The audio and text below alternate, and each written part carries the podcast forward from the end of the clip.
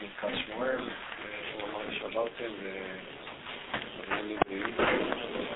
אם נספיק, אז אנחנו נתחיל גם בשיטת הרמב"ם, מה שבעזרת השם ביום שני. שמתי גם כבר מקורות בסוגיה הבאה, לקראת שבוע הבא, כאן במתקן מזרח השבוע המודעות, מי שסיים ללמוד את הסוגיה הזאת, זה המשך הנושא של קניית כסף, נושא שאנחנו נעסוק בו באופן כללי. שמעתי לכם, בשבועות הקרובים יהיה הנושא של קריאת כסף. טוב, אם כן, אני אתחיל לחזור בקצרה על שתי השיטות שלמדנו בפעם הקודמת. שיטות הרמב"ן והאריז מול השיטה של הרשב"א. למעשה מהוות שתי גישות, הייתי אומר, הפוכות מבחינת התפיסה שלהם ביחס לשאלה למה קניין לחליפין איננו קונה באישה. ולאחר מכן נשאיר את זה לשיטה של ברכת שמואל ונעבור על עוד שתי הלכות שכתובות כאן מהתחת של הפוספטרית, השנייה של הרשב"א בספר שבועות. הדיון כאן בראשונים היה הסבר של הגמרא, הנימוק שהגמרא מנמקת את זה שחליפין לא קונים באישה הוא משום בין אבא אמינא של הגמרא הייתה, הואיל וגמר כיחת משדה עפרון על שדה מקריא וחליפין, אף אישה מתנמי מקניה וחליפין, כמה שמלן. אז זה בא המשנה למעט, הרי שבא למעט חליפין. אז זה שואלת הגמרא באמא הכי מאמין, מי אמר שאומנם חליפין לא קונים באישה. בגמרא, חליפין ניתנו בברכות משווה פרוטה, ואישה בברכות משווה פרוטה, לא מקניה נפשה. אם כן, הלימוד של הגמרא שחליפין בברכות משווה פרוטה, לא מקניה נפשה.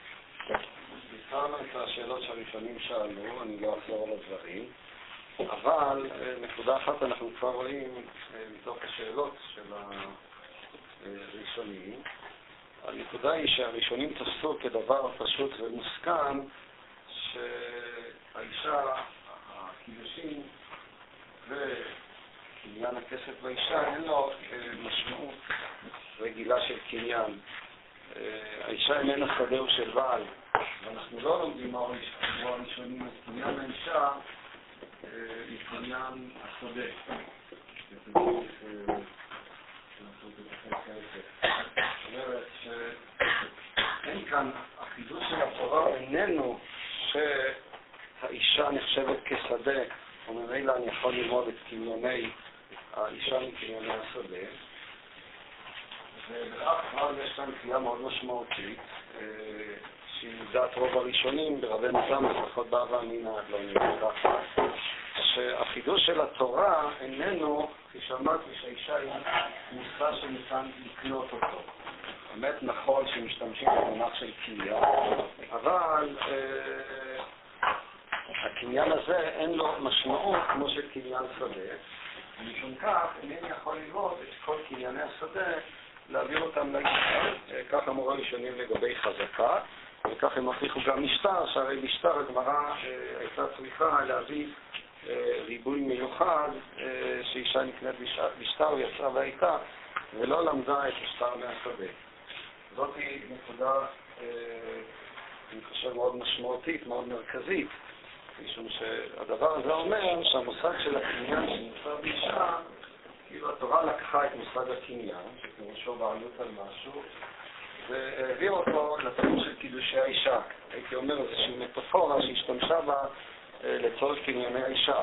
אבל אין כאן את המשמעות המקורית, זה לא אותו קניין מהסוג של הקניין של השדה. האישה מבחינה זאת לא, לא, לא, לא נקנית. מתכוון למה שאחרי זה העצמה והתה זקוקים, זה קניין שיווי או קניין... לא, לא, המחלוקת של עצמה והתה היא מחלוקת כללית בכל קניין כסף, גם בקניין שדה, גם בכל קנייני כסף. המחלוקת כאן היא לגבי קידושים. היא עצם השימוש במונח קניין ביחס לקידושים. האם באמת יש לי כאן קריאה שכאילו האישה היא חפץ הנקנה, במובן ששולחן נקנה, כיסא נקנה, וממילא גם לגבי אה, סוגי הקניין, כאילו בואו נאמר ככה, התורה לקחה את פרוצדורות הקניין והעבירה אותם גם לתחום של הקידושים. אבל אין כוונת התורה לבוא ולומר שאישה היא נקנית באמת, כמו ששדה נקנה. כאילו לקחו, התורה לקחה מסיבות שאולי, שנראה אותן בהמשך, אה, לפחות מה שנמצא בראשונים, וקבעה שאותן פעולות שעושות קניין הן גם פעולות שתקדש את האישה. אבל אין כאן משמעות קניינית, כפי שאמרתי, לפעולה הזאת של הקידושים במובן של הקניין של השדה. הראשונים הוכיחו את זה אה, בין השאר מכך שהכיחה כיחה, כי ייקח איש אישה ושנתתי כסף השדה כך ממני, אה, לא מתפרש כאילו הכיחה של שדה עפרון איננה כיחת השדה, הכיחה של שדה עפרון היא כיחת הכסף, לא מדובר כאן על קניית השדה, לא פיתוי כיחה. וכן, אמרו הראשונים, שממילא גם כי ייקח איש אישה, זה לא שלמדנו שכיחה, שהאישה היא נקנית כמו ששדה, כמו ששדה עפרון ניקח, שכמו שאמרתי, שדה עפרון לא נאמר לגביו כיחה, אלא כאן יש לשונות שונות וראשונים, אחת הלשונות ש... של הריבה, שזה איזה גילוי מילתא, שהכוונה במילה כיחה היא אה, למעשה לכסף.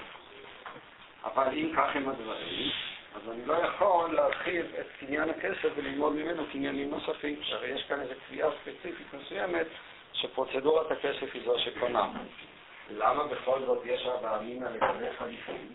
מה שונה קניין על החליפים משאר הקניינים שלגביו באמת אנחנו, אה, הסתפקה הגמרא לומר שאולי חליפים קונים גם לאישה, והוא צריכה להביא נימוק שבגללו חליפים לא קונים? התשובה, אה, אמרו הראשונים, שהייתה אהבה אמינא שחליפין הם קניין כסף. זאת אומרת, שחליפין הם, אה, הלשון של הריב, התולדה של כסף. אבל, וכאן גם כאן צריך להדגיש שוב את הדברים, אה, גם כאן, השאלה כאן, השאלה איננה שאלה כללית, אם חליפין הם כסף או חליפין אינם כסף, אלא זאת שאלה ספציפית ביחס לקידושין. זאת אומרת, האם החליפין יכולים אה, להיות כסף ביחס לקידושין? כיוון שכבר אמרנו מקודם שתפיסת היסוד כאן היא שהקניין של הקידושין איננו המשמעות הקניינית הרגילה, ממילא אה, הייתי מנסח את זה בצורה כזאת, השאלה האם החליפין יכולים למלא את פונקציית הכסף בקידושין כמו הכסף עצמו. זאת היא בעצם השאלה. השאלה הזאת היא נידונת, וברמב"ן אנחנו רואים את זה בצורה מאוד אה, בוטה. הרמב"ן אמר שהשאלה של הגמרא היא לגבי המונח כיחה. כלומר, צריכים לעשות של כיחה באישה, והשאלה האם חליפים יכולים לעשות את פעולת הכיחה באישה כמו שהכסף עושה את פעולת הכיחה באישה. מה הרמב"ן מאוד מדגיש, מהו הצד השווה? הרמב"ן אומר שכמו שכסף כך הלשון של הרמב"ן שקראנו אותו, ש... אה, אה, אה, מה כסף שמחליף הקרקע בו וקונה אף בחליפין. זאת אומרת, הרעיון של כסף זה הרעיון של החילופין, הרעיון של התמורה. אני משלם תמורת הדבר וממילא אותו חפץ ששילמתי תמורתו נקנה לי. אז יש, אם כן, גם הווה אמינא שגם בחליפין. אני נותן, אני נותן לאישה ואפס את הסודר, והאברמינה הייתה שנתינת הסודר תבצע את פעולת הכיחה ותעשה אותה אה, לאישה. הרעיון כאן, כבר בקושה של הרב אנחנו רואים שלמעשה הקניין הוא פעולה של כיחה, זה לא במובן הרגיל של קנייה והפיכת הדבר לרכושי, אלא זה אקט של, הייתי אומר, פעולת הקניין היא אה, מסמנת או מסמלת את פעולה של כיחה. הרב רק ייקח, לא, אז הנישואין אינם כבר הכיחה הפיזית שהיא באה לביתו, לגבי הקידושין יש לפני כן את הכיחה שהיא אה, מסמנת את זה שהוא אה, אה, לקח אותה, כן? זה, זה מעשה כיחה. מעשה הכיחה הזה, אמרה התורה, יתבצע באמצעות פעולת הקניין. פעולת הקניין היא פעולת כיחה. אבל הני מילי רק בפעולת כיחה שהיא פועלת דרך המנגנון, המכניזם של חליפים. אני נותן דבר, ואותו דבר גורם שהחפץ הנגדי יועבר לרשותי. כאן יש את הסמל, את הסימבול של הכיחה, אבל בפעולות קנייניות אחרות, כמו למשל פעולת החזקה, פעולת העקיפה, אין בהם את המכניזם של כיחה. זה בעצם מכניזם שטר, זה הסכם שבא לכלל ביטוי בכך שהם כתבו. זאת אומרת, ולכן, כך כבר בקושייה, היה ברור ששאר קנייני השדה לא, לא מועילים לאישה, אלא רק בחליפים שהם מכסף, הייתה אמינא שהם יכולים לבצע את פעולת הכיחה אה, בדומה אה, לכסף. זאת למעשה אה, אהבה אמינא של הגמרא. כלומר, אם אני אדגיש שוב, זה, זה חשוב לי להדגיש משתי סיבות, גם מבחינת ההבנה בהמשך זה יהיה חלק מהדיון שלנו, משום שהדיון בעצם של הגמרא בהמשך הוא באמת עד כמה אני יכול להעביר את פרוצדורות קניין הכסף לקידושים. יש כל מיני קנייני כסף בעצם סוגים של ספקולציות אה, פיננסיות, דין ערב, דין עבד כנעני וכן הלאה. השאלה אם הספקולציות האלה הן תעבודנה גם באישה, אם אפשר להביא אותן גם לאישה. אה, משום שאין כאן באמת את המשמעות הרגילה של הקניין. זאת סיבה אחת. הסיבה השנייה זה גם מבחינת ה... יכול נאמר המחשבתי שבדבר, אה, שכבר ראשונים תפסו ופרשו את הגמרא, שאותה כן, בעיה שתמיד אה, נשאלת ומקוממת כל מיני אנשים שכאילו האישה היא קניין, אנחנו רואים שהראשונים תפסו כדבר פשוט, שאין כאן באמת משמעות קניינית, אלא יש רק, אה, כפי שאמרתי, משמעות מטאפורית. משמעות מטאפורית זה שלוקחים משהו מתחום אחד ובאופן פלג ומעבירים אותו לתחום השני, כדי כאילו לבטא משהו, להצביע על איזושהי נקודה, אבל הם באמת אינם דברים שהם זוהים או שווים אחד בשני. מאיה, רצית לשאול משהו?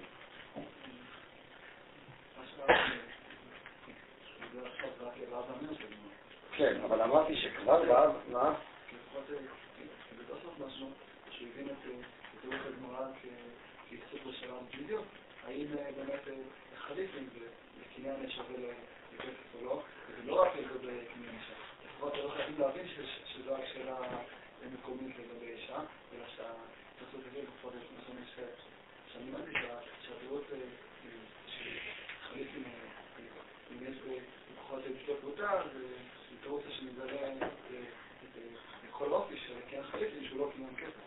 וזה לא רק לגבי זה נראה כללית על חליפים.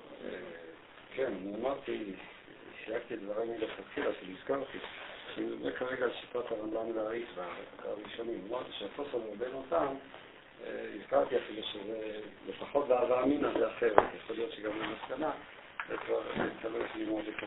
אני דן כרגע בשיטה הזאת של הראשונים. מהו אם כן התחייה של הגמרא? למה באמת החליפים לא יכולים למלא את התפקיד, את הפונקציה של כיחת קניין הכסף? התשובה של הגמרא, שחליפין ייתנו בפחות משווה פרוטה, ואישה פחות משווה פרוטה לא מקניה או לא מקניה נפשה. השאלה, בפשטות, הרישה של המשפט, אמרו הראשונים, שחליפין ייתנו בפחות משווה פרוטה, ומכאן אני לומד שחליפין אינם אה, תולדה בכסף. זאת אומרת, חליפין אינם תשלום של תמורה, שהרי פחות משווה פרוטה לא נחשב ככסף.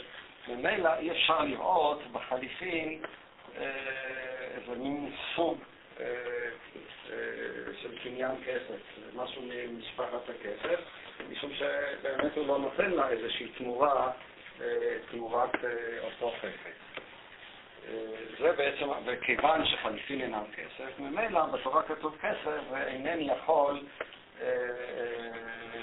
לקנות את האישה אלא בכסף. אי אפשר להרחיב את הקניינים מעבר למה שכתוב, משום שכפי שאמרתי, אין כאן את ההיגיון הקנייני הרגיל.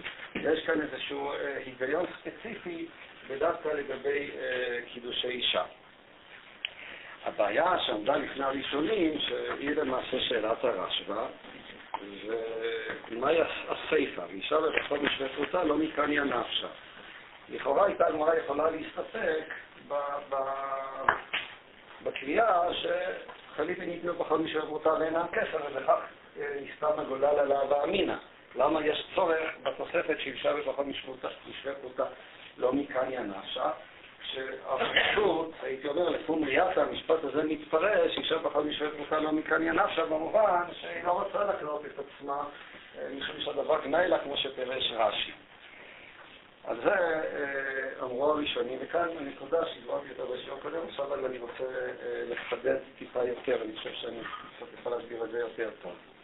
הגמרא במשפט ואישה מפחות משווה פרוטן או מקניה לא מקניה נפשה, היא באה להצדיק את זה שבאמת חליפין אינם כסף לגבי קניין האישה.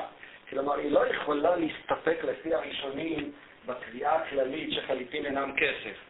משום שאני כאן דן שהגדרת כסף לגבי קידושין איננה בהכרח חופפת לגבי הגדרות הכסף אה, הכלליות. זאת אומרת, תמיד אני צריך להגדיר את המושג לפי הפונקציה שהוא ממלא. וממילא ייתכן מאוד שהגבול של הכסף לגבי קידושין הוא שונה מהגבול של הכסף הרגיל. הגמרא צריכה לנמק שאישה בפחות משווה פרוטה לא מקניה, נגיד כרגע את גרסת הרמב"ן, או לא מקניה נפשה, לפי הגרסה השנייה. זאת אומרת שיש כאן טיעון מיוחד לגבי קידושין, שחליפין לא נחשב ככסף לגבי קידושין. זה מה שהגמרא רוצה לומר, לפי הראשונים. זאת אומרת, יש כאן בראשונים, כפי שאמרתי מקודם, כל הדיון הוא לא, לא מספיקה קביעה סתמית, כמו שנראה ברבנו תה, חליפין זה לא כסף. צריך לקבוע למה אני לא יכול להרחיב את קניין הכסף לחליפין וקידושין. אולי באמת פונקציית הכיחה תמלא בשניהם. התשובה, וכאן יש את הנקודה שהיא הנקודה של הראשונים, הסתמכנו בעיקר ללשון של הרידווה, אבל נראה לי שזה מאוד uh, חזק מה שהרידווה כאן אומר. הוא אומר ככה, שהוא בא לנמק באמת את הגרסה של הגמרא, מכאן ינפשה גם לפי הפירוש הזה, אומר הרידווה uh, לשון כזאת, אני אחזור שוב על, ה, על, ה, על, ה, על הלשון של, של, אה, של הריטב"א. אומר הריטב"א לשון כזאת, זה, זה אה, הסברתי בריאיון שאמרתי שהוא רעיון חב"די. הוא אומר ככה, ש... ש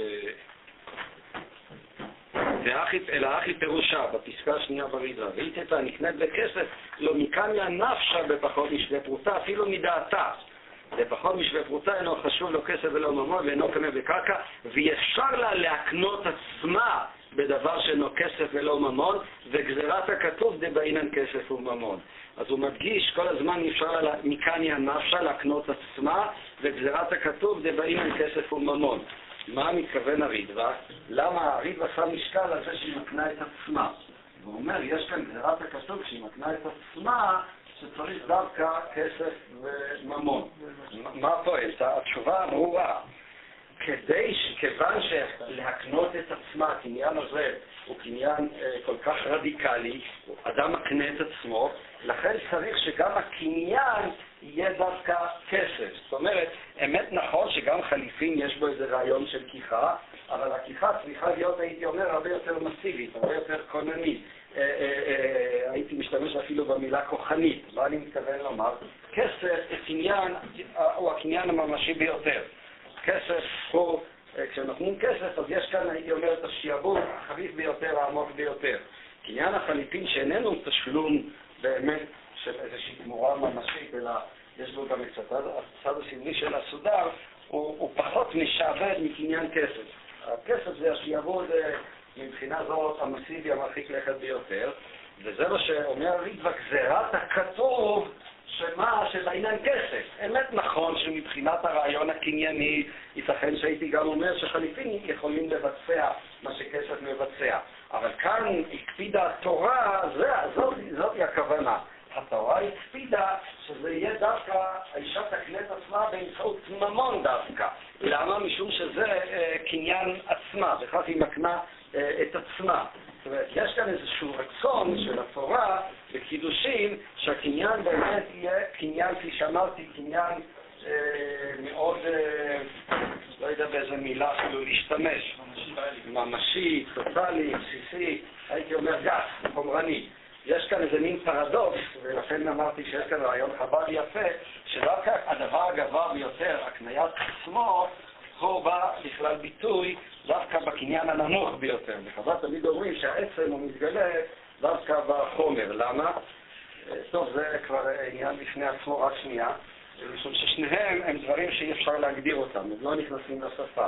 הם לא, הם, כאילו החומר הוא דבר שעומד מולך, ואתה רק נתקל בו באופן בלתי אמצעי, וככה גם כן העצם. לכן הדבר הגבוה ביותר אבל זה כבר שייך לפילוסופיות קצת יותר עמוקות.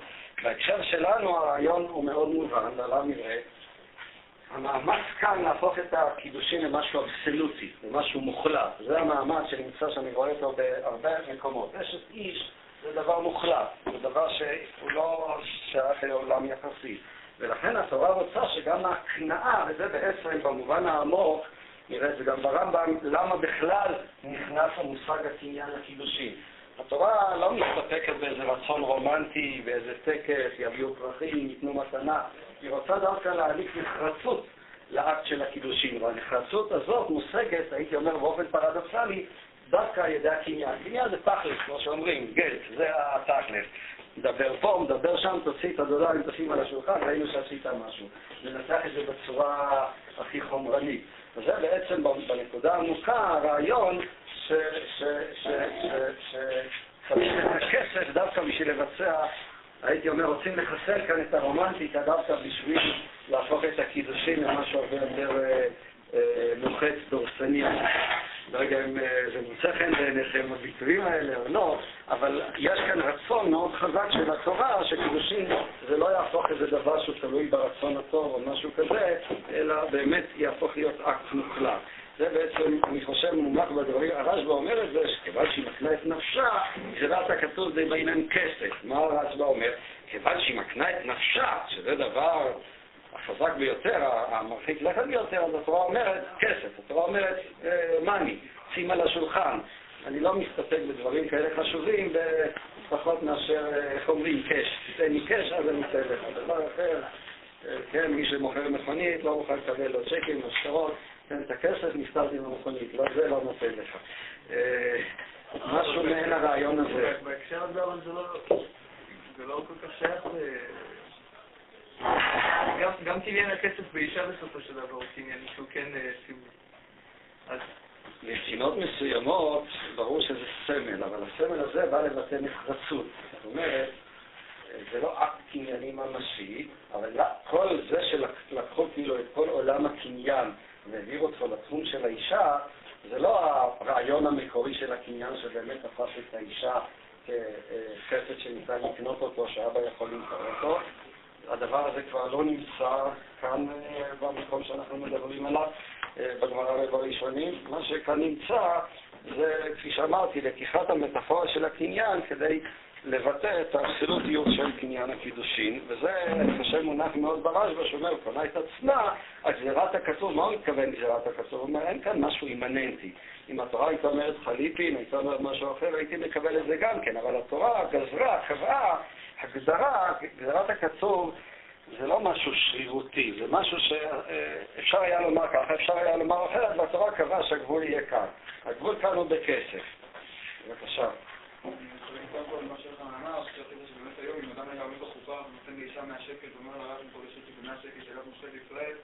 אנשים היו זוזים בלי נחת על הכיסאות שלהם. הקלה הייתה בורחת. ואז הוא בכל מקרה, אנשים כן הפכו, בתודעה שלנו לפחות, הסמליות של המעמד היא לא לקניין במובן של הנחרצות. יש כאן נחרצות, אבל יש כאן גם באמת של טקס, של רומנטיקה, ולא כמו אנגליז שאמר לי אשתו שבאה לדרוש את הטבעת, שגם הייתה קידושים כבר קרה, אלא אנשים מתייחסים לזה ברצינות. זה דבר ראשון. טוב, זאת הערה רק להרגיע את האנשים. להרגיע את האנשים, זה לומר שאתה עדיין כבר הבטיחה, לא יודע. אם זה הפרויקט של הגמרא, אז... אני חושב שהיא הצליחה, משום שבמובלע אתה רואה שכל הפמיניסטיות מתקוממות. זאת אומרת, הצד הקנייני לא נשכח. זה אומר שאף כל הרומנטיקה לא נשכח הצד הקנייני. מה? זה גם היה קורה בחלקין באותה מידה. אני חושב שמה שקרה פה, זה מה שרציתי להגיד, העוצמה של המשל הגבירונקה, אבל נמצא לא רק בזה שיש כאן קניין אבסולוטי, אלא שהיא מקנה את עצמה. לא סתם שיש כאן שהוא קונה נפש.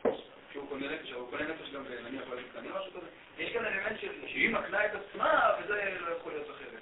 זה דווקא העמדה הנשית פה, אם אנחנו כרגע מחליטים בקריאה של הרב, בגלל שהיא מקנה את עצמה, זה לא יכול להיות בפחות מכסף. העובדה שעדיין יוצאת כאן איזושהי הקנאה של עצמו, מוותר על החירות שלו, אם משעבד את עצמו, משנה את הסטטוס שלו, זה מדעתו ובעזרתו החופשית, זה לא יכול לקרות אם לא כתוב וזה לא ריפית את העניין. זה שאדם מקנה את עצמו בכסף, זה עצמו נחשב כגנאי, כפי שבאמת נראה ברשב"א. אני לא לומר אמירה... כן, לא, אני מסכים אתה הוספת משקל לעובדה שכאן אה, מרכז הכובד עובר בעצם לאישה יותר מאשר לאיש, שהיא צריכה אה, לאן שהוא מוחץ, לקבל איזו תמורה כאילו מוחצת ומחייבת כדי שאומנם הקידושים יפות. זה כבר הר"ן. הר"ן הוא הר"ן שהיא צריכה לסלק את עצמה. אני חושב שבצד מסוים זה עומד בסתירה לר"ן. כן. הביטוי ניתן נפשו דווקא מסמן איזה משהו אקטיבי, לא משהו פסיבי. יש דווקא זה די טוב ללמוד חמישי בבוקר, יש לך את ההתחלה של הנייחה של שבת כבר. אה, אולי מתבלבלים, מה?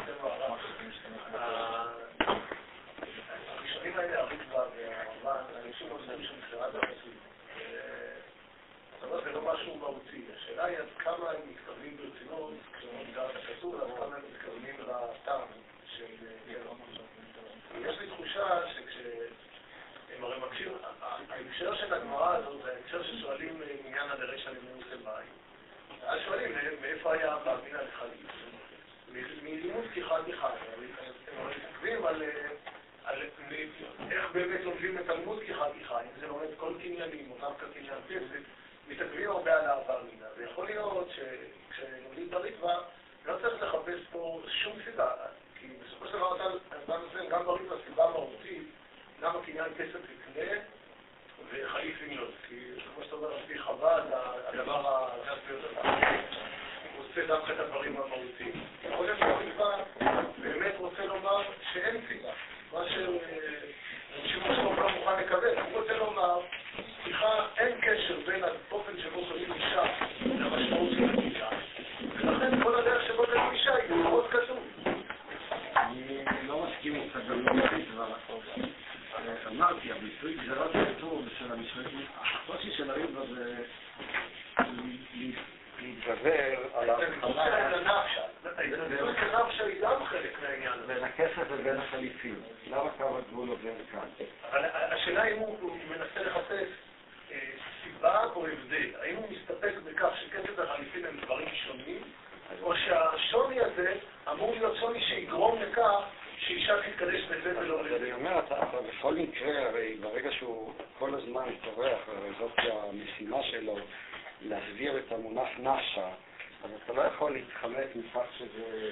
אבל הוא מסביר את המונח נפשה כמונח... הוא כל הזמן מסביר את הנפשה כגורם לכך שיצטרכו דווקא כסף. אז באיזשהו מקום אתה כן צריך ליצור קשר או זיקה בין הנפשה ל... למה בקניין כסף אי אפשר פחות לשווה פרוטה? אבל הרידלן לא אומר, אם זה ככה היה, היה זה יכול להסתפק, אישה פחות משווה פרוטה לא מקניה. אם כל ההבדל הוא ההבדל הפורמלי. ודאי שהיה לו יותר נוח, היה כתוב אישה פחות משווה כמו שהרמב"ן אומר. כן, היה לו יותר הוא. בא וטורח להסביר את המושג של הנפשה. לפי דעתי, אבל אני רוצה לומר שהנפשה הוא בתוך כסף. אומר, לא נכנס בפחות משווה פרוטה. ולכן אין לנו מקור לכך שחליפין יהיה דומדת. חליפין הוא קניין אחר מכסף, וממילא אין לנו שום מקור. אבל, אבל אני אומר, בזה הוא לא יכול לתת חימוק או לתת דין חשבון על הנפשה. אבל הוא בזה... בא ואומר שכל הסיבה שבגללה נוצרת ההבחנה הזאת, או גזירת הכתוב, זה משום שזה נפשה. זאת אומרת, מה שהרידב"א, לפי דעת, אם, אם, אם קידושין לא היו קניין נפשה, אז באמת הייתי אה, מכניס יותר בקלות את החליפין גם כן לכסף. זה בעצם מה שהרידב"א אומר. ולכן על כורחנו שצריכים, אני... אה, אה, הרמב"ן שלא גורס נפשה. השאלה אם אפשר לומר שהפרשנות שלו היא באמת פרשנות שמסתפקת בהבחנה בין כסף לחליפין, ולא נותנת סיבה... אני חוזר, אני חושב שגם ברמב"ן לא, כיוון שכבר הרמב"ן בהתחלה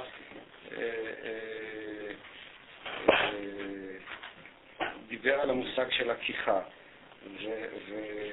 אז הוא אומר, אנחנו לומדים, הספק שלנו היה אז אז חליפין הוא צריך חליפין. נימוק למה החליפין לא יעשו פעולה של כיחה. למה חליפין הם לא כסף? זה מה שאנחנו צריכים ללמוד. אני לא חושב שאפשר ללמוד אותם. מסתפקים בהבחנה ו... אם אתה רוצה להיות פורמליסט, אז תלמד אותם, אז לא, אבל גם באמירה אה, תקרא אותם בצורה פורמלית ותשליך עליהם את השאלה שלך. זה ברור שזה לא ככה, נו, בקיצור. אני אומר, יכול להיות שגם באמירה... כשהוא אומר גזירת הכתוב, מה... זה? לא ככה, זה- כמו שרבשימן כותב בהתחלה, לא יעלה על הדעת צריך... אה, בסדר, אז... אה, אבל אני אומר, השאלה היא, האם אין חלק שהם רוצים לומר, כי הפורמליזם, אם אנחנו מסתכלים על עניין אישה כפורמלי בלבד, בגזרות כתוב, אנחנו גם אמרנו אה, רעיון חשוב. אמרנו שהמעשה של קניין אישה הוא פורמלי בלבד. ויכול להיות, אני אומר, בלשון הרמב"ן שאומר, בגזירת כתוב, דווקא בזה ולא בזה, גם בזה לא רווח גדול שהוא רוצה להרוויח. זה פורמליסטי האופן שבו קונים אישה. ולכן ההבדל בין כסף לחליפין הוא יותר, אבל הוא לא נימוק. אתה רוצה, אתה אומר היה מסוכם. אה, מרוב שהוא מחוכם אתה מספר אותי לקבל אותו, אבל אה, אני בכל זאת לא אתפתה. מה שאומר רב אבישי אומר ככה, באמת אין היגיון, אין היגיון אה, בהבחנה בין כסף לחליפין. אבל אם באמת היה משהו אימננטי בכך שהאישה נקנית בכסף, כלומר, היה היגיון במי שאישה נקנית בכסף זה משמעות קניינית, אז הייתי מתחיל לדון, להפוך לדעתי איזה קניין לקנות באישה. כיוון שבעצם אין כאן משמעות ממשית של קניין, זה רק אה, פורמלי, זה רק הצגה של קניין, אז ממילא ברגע זה הצגה של קניין, אני יכול להרחיב, ללמוד דברים בבניין אב, רק אם יש איזה היגיון בדבר. דבר שהוא מקרוב פורמלי, אז ככה כתוב, וזהו, אני כבר אה, אה, לא יכול להרחיב אותו משום שאין לי סיבה, אין לי אה, להרחבה שלו, ולכן רוצה רב אבישי לומר שזאת הכוונה של הראשונים, כיוון שבאמת זה סתם איזו קביעה שרירותית, אם אתה הייתה אומרת שאישה תתקדש אם תקפוץ שלוש פעמים אה, על המקום וזה תתקדש, הייתי גם כן אומר, זה מה שהתורה אמרה, ולא הייתי מרחיב את זה אה, לדבר אחר אם היא עומדת על הראש שלוש פעמים או משהו כזה, כיוון שזאת היא הקביעה, זה מה שאתה רוצה לומר. אה, אמרתי, זה מאוד מפתה לומר את זה, בהקשר למה אצלם המילה נפש? מה? דווקא המילה נפש להכניס, המילה נפש היא מכניסה לפירוש האימני. והרמב"ן אמר, אני לא רוצה... הרמב"ן אמר, זה נכון, אבל מצד שני גם הרמב"ן התחיל עם הפעולה של הכיחה. ושוב, הוא מבין שם שהשאלה היא רק אם זה מידים כסף או לא מידים כסף. רק ההבחנה, האם זה חלק מכסף או לא. ברגע שהוא יבחן את זה כלא חלק מכסף, זהו. לא הוא מביא שתי פרשנות. אומר, ומה אני אעשה עם גרסאות של נחש? עכשיו אין לי ברירה אלא להסביר ככה. אבל בגרסה שהוא לא גורס נחשה, הוא כן, אבל מצד שני, לא. אבל מצד שני, אז אתה תסתבך עם שאלת הרשב"א לא לפתור אותה לפני... הרשב"א הוא מקשה מהמילה נפשה. לא, הרשב"א מקשה מכל המשפט.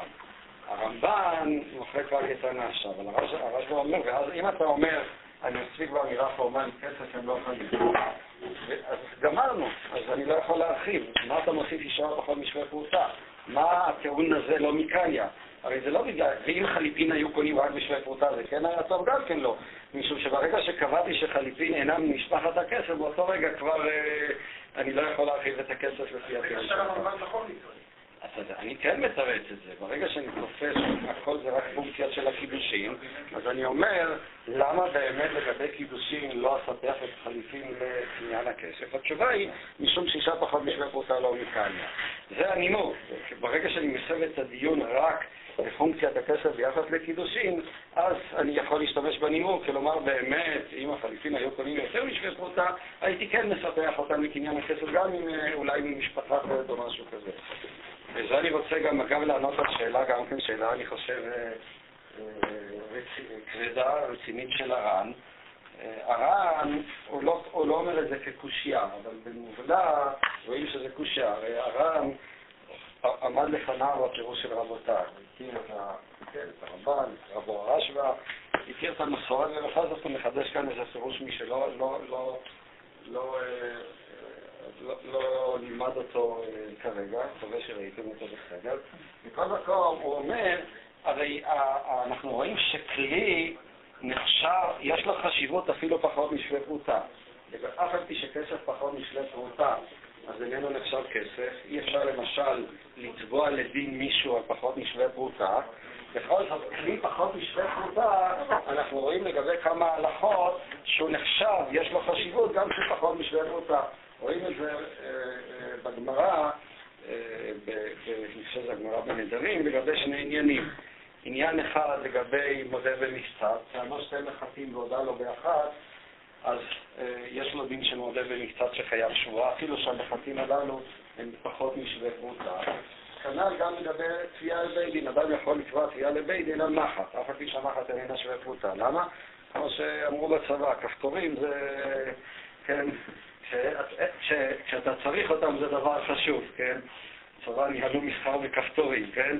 אה, לפחות בתקופה שלי, אני לא יודע מה קרה לאחר מכן. זאת אומרת, כלי יש לו חשיבות גם פחות משל פרוטה, אין לך כפתור, לפעמים בעיה גדולה, לא תוכל לצאת מהבית. אז ממילא, מה? לא תוכל לצאת לבית. מכל מקום, לבית הזה יותר טוב, כן. מכל מקום, שואל אם כן הר"ן, אז מה בכלל הגמרא אומרת שחליפין ניתנו בפחות משווה פרוטה ולכן הם לא חשובים? הרי חליפין הם דווקא בכלי, וכלי פחות משווה פרוטה גם כן יש לו חשיבות. התשובה, שאנחנו רואים אותה באמת באחד מהראשונים, אמת נכון שכלי פחות משווה פרוטה יש לו חשיבות, אבל שוב השאלה היא איזה רמת חשיבות אני צריך. כיוון שהתורה באה וקבעה שהקידושים הם דווקא בכסף, אז אמת נכון שכלי יש לו שווה פרוטה, ולגבי הקידושים אני צריך את הרמה הכי גבוהה של, של חשיבות, שהיא נמצאת ברמת הכסף. כלי פחות משווה פרוטה אומנם דבר חשוב, אבל אין לו את אותה חשיבות של כסף שיקנה בו את האישה. זה אה, אחד מהראשונים כבר העיר על זה. גם כאן אני רואה את הרעיון שהתורה לגבי קידושים, היא רוצה דווקא את... אה, הכסף, את הכסף ממש, ביידיש זה יותר מצלצל, היא רוצה שיהיה גלט, ולא תחליפים, חפצים, דברים אחרים, במובן הכי אה, אה, מרחיק לכת של המילה, כמו שאמרתי, בגלל עמיקה ינש. מה קורה האישה, האישה רוצה? האישה לא רוצה. אמרנו כל הזמן שיש התנגדות לעניין של הקניין הזה, בסופו של דבר.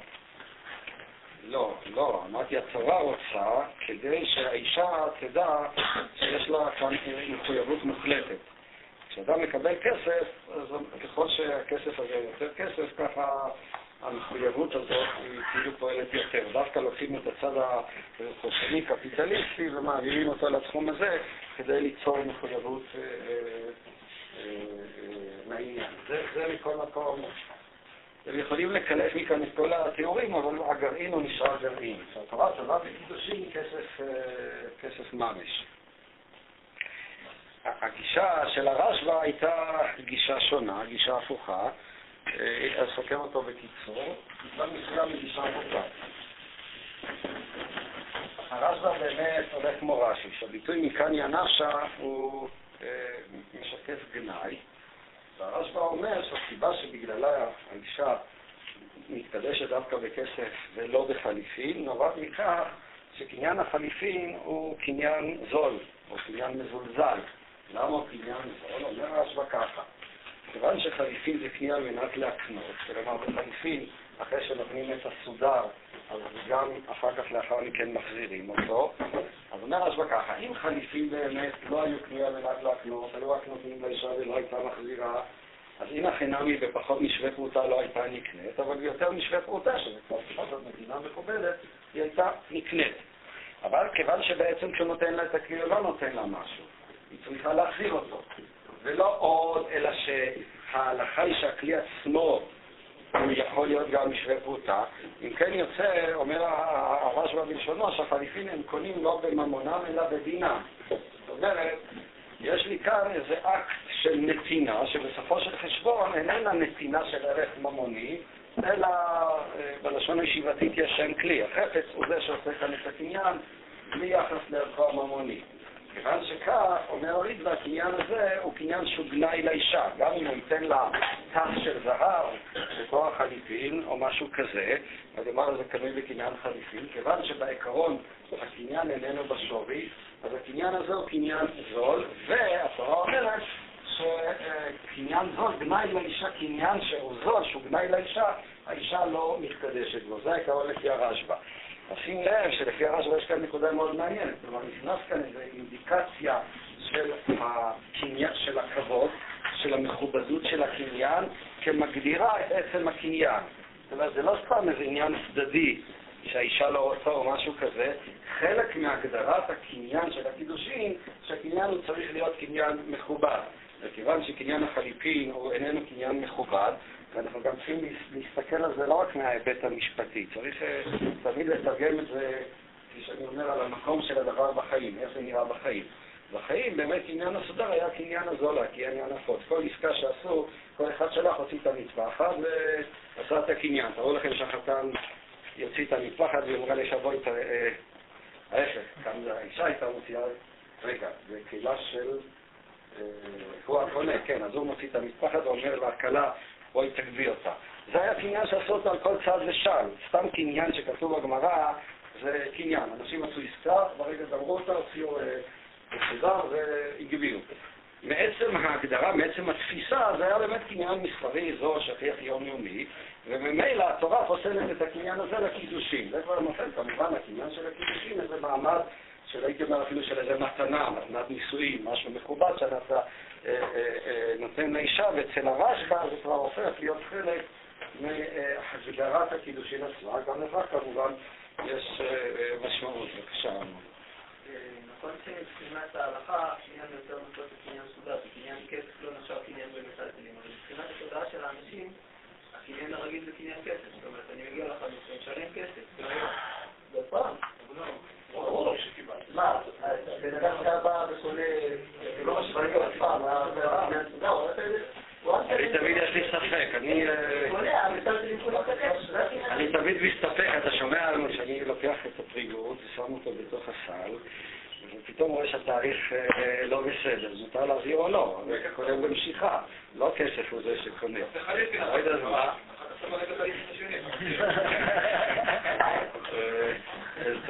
זה כבר תלוי בשאלה אם כליו של קונה ברשותו של מקנה קונים. בכל מקרה, כשאני לוקח את השקית, אני לא מכוון לזכות בשקית היום, אני מפרם את הבעיה של הסל, אז ממילא בכל מקרה זה לא יקנה. עד אה, שאתה תצא מהחנות בכל מקרה. היום גם, גם הקניין בבטנטים לא קונה קניין כסף, הדבר נקנה באותו רגע שאתה משכת, הגבהת אותו. מבחינת התודעה הקניין הכי מצוי זה קניין אה, שמטלטלים קונים את הכסף. זה קניין משיכה, קניין הגדה. אבל רוב האנשים בתודעה כן למרות שאין בחינה הלכתית המשיכה הזאת שקונה.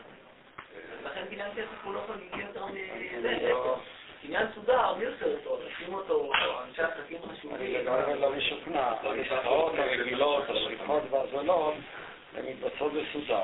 באמת עסקאות יותר רציניות, כמו קרקע, ושם הן מתבצעות דווקא בכסף, ולפי ההלכה גם תלוי, אבל צריך גם כן שטר.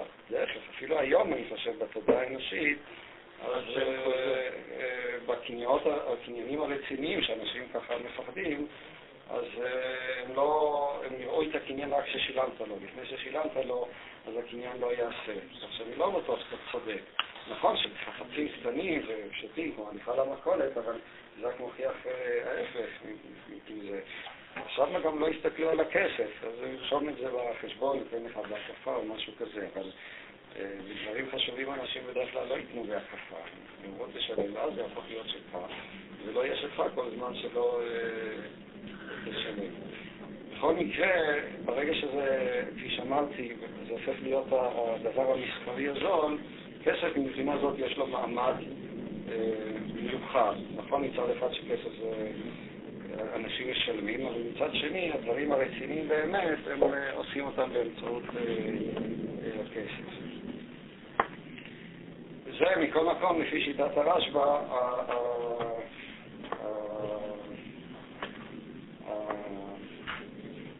הנימוק של הגמרא של אישה פחות משווה פרוטה. יש כאן קריאה, צריך לקרוא אצלי את הגמרא באופן אינטואיציה של הגמרא. הנקודה של הגמרא שאישה פחות משווה פרוטה לא מקניה או לא מקניה. עכשיו השאלה היא, ממה זה נובע.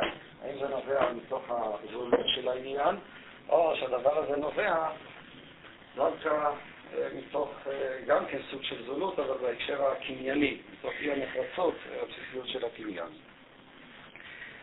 אה, מה שרוצה כדי להשלים את התמונה, אני אחזור לברכת שמואל, כיוון שלמדתם אותו, אז לא ארחיב עליו את הדיבור.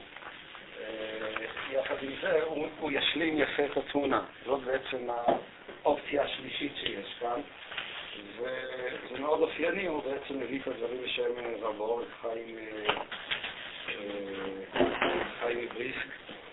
כן. היחס של אה, ברכת שמואל לרב חיים היה כמו יחס של חסיד, חסידי לרבי שלו. פעם כאן במקרה הזה לא כותב, תמיד הוא מוסיף לו כל מיני תארים וכן הלאה.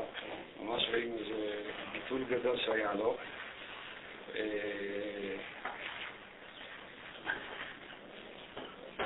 הוא, הנקודה של הברכת שמואל, וזה למעשה, זה דבר מאוד אה, אה מעניין ומאופייני. זה המהלך שלו לאורך כל חלקי הקידושין. הוא רוצה לומר שהקידושין בלשון אה, שלו זה מייסה קידושין, או אה, בהקשר שלנו זה מייסה סליחה. מה הביטוי הזה מייסה מוסיף לעניין? למה לא נכניס כאן קידושין זאת כיחה? מה זה המייסה כיחה או מייסה קידושין? מה שאני מתכוון לומר בביטוי הזה, בלשון הפסקאית, שזה אה, בעברית זה ריטואל טקסי, זה טקס, זה פרוצדורה שאין לה בעצם תוכן אימננטי.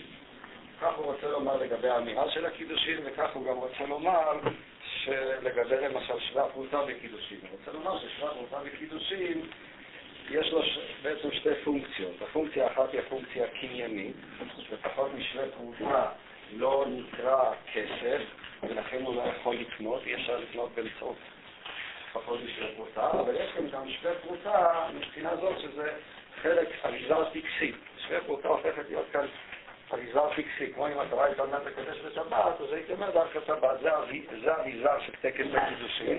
ככה גם כן אה, השווה פרוטה, שווה פרוטה, לשון שלו, זה היה באמירה, נראה דכל מה דבעים קידושים כגון פרוטה מלבד מה דבעינן כסף משום קניין מדין כסף קונה כמו בשארי קניינים ואינן לפרוטה והקידושים מגזירת הכתוב בכדי שיהיה מייסה קידושים אבל הביטוי כאן גזירת הכתוב הוא לא אותו מובן של, של הריבה שרציתי לומר אותו מקודם באופן שהסברתי אותו קודם. הריבה מקודם דיבר על גזירת הכתוב לא כסיבה לעצם קניין הכסף, את זה הוא אומר, אלא סגירת הכתוב היא הגבולות. כלומר, תמיד אפשר צריך לקבוע איזשהו גבול, אין לי סיבה עקרונית לקבוע את הגבול דווקא במקום מסוים, גזירת הכתוב כאן קבע שזה כסף, כאן עובר קו הגבול.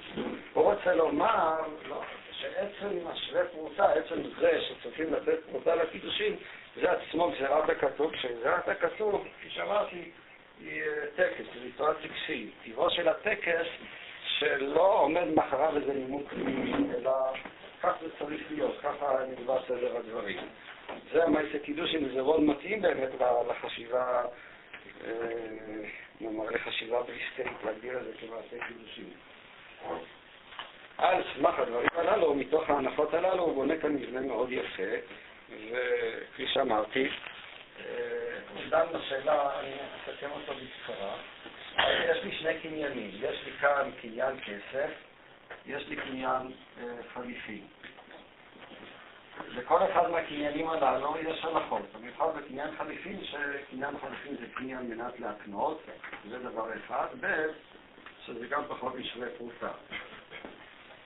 פחות משווה פרוטה, והשאלה היא האם הפחות משווה פרוטה, אה, אה, אה, והשאלה אם כן, אם החליפין אינה, אינו אלא איזו וריאציה של כסף שיש לה את הדינים ואת ההלכות שלה, או שחליפין זה קניין בפני עצמו.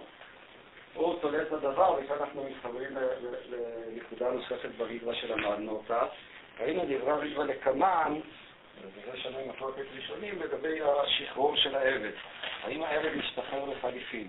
ראינו שהריבה מבחין בין הצד הממוני, שהוא כן משתחרר, לבין הצד האיסורי.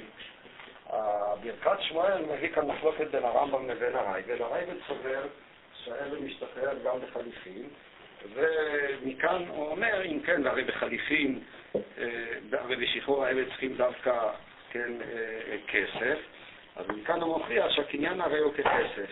זאת אומרת שלפי שיטת הרייבד חליפין זה כסף.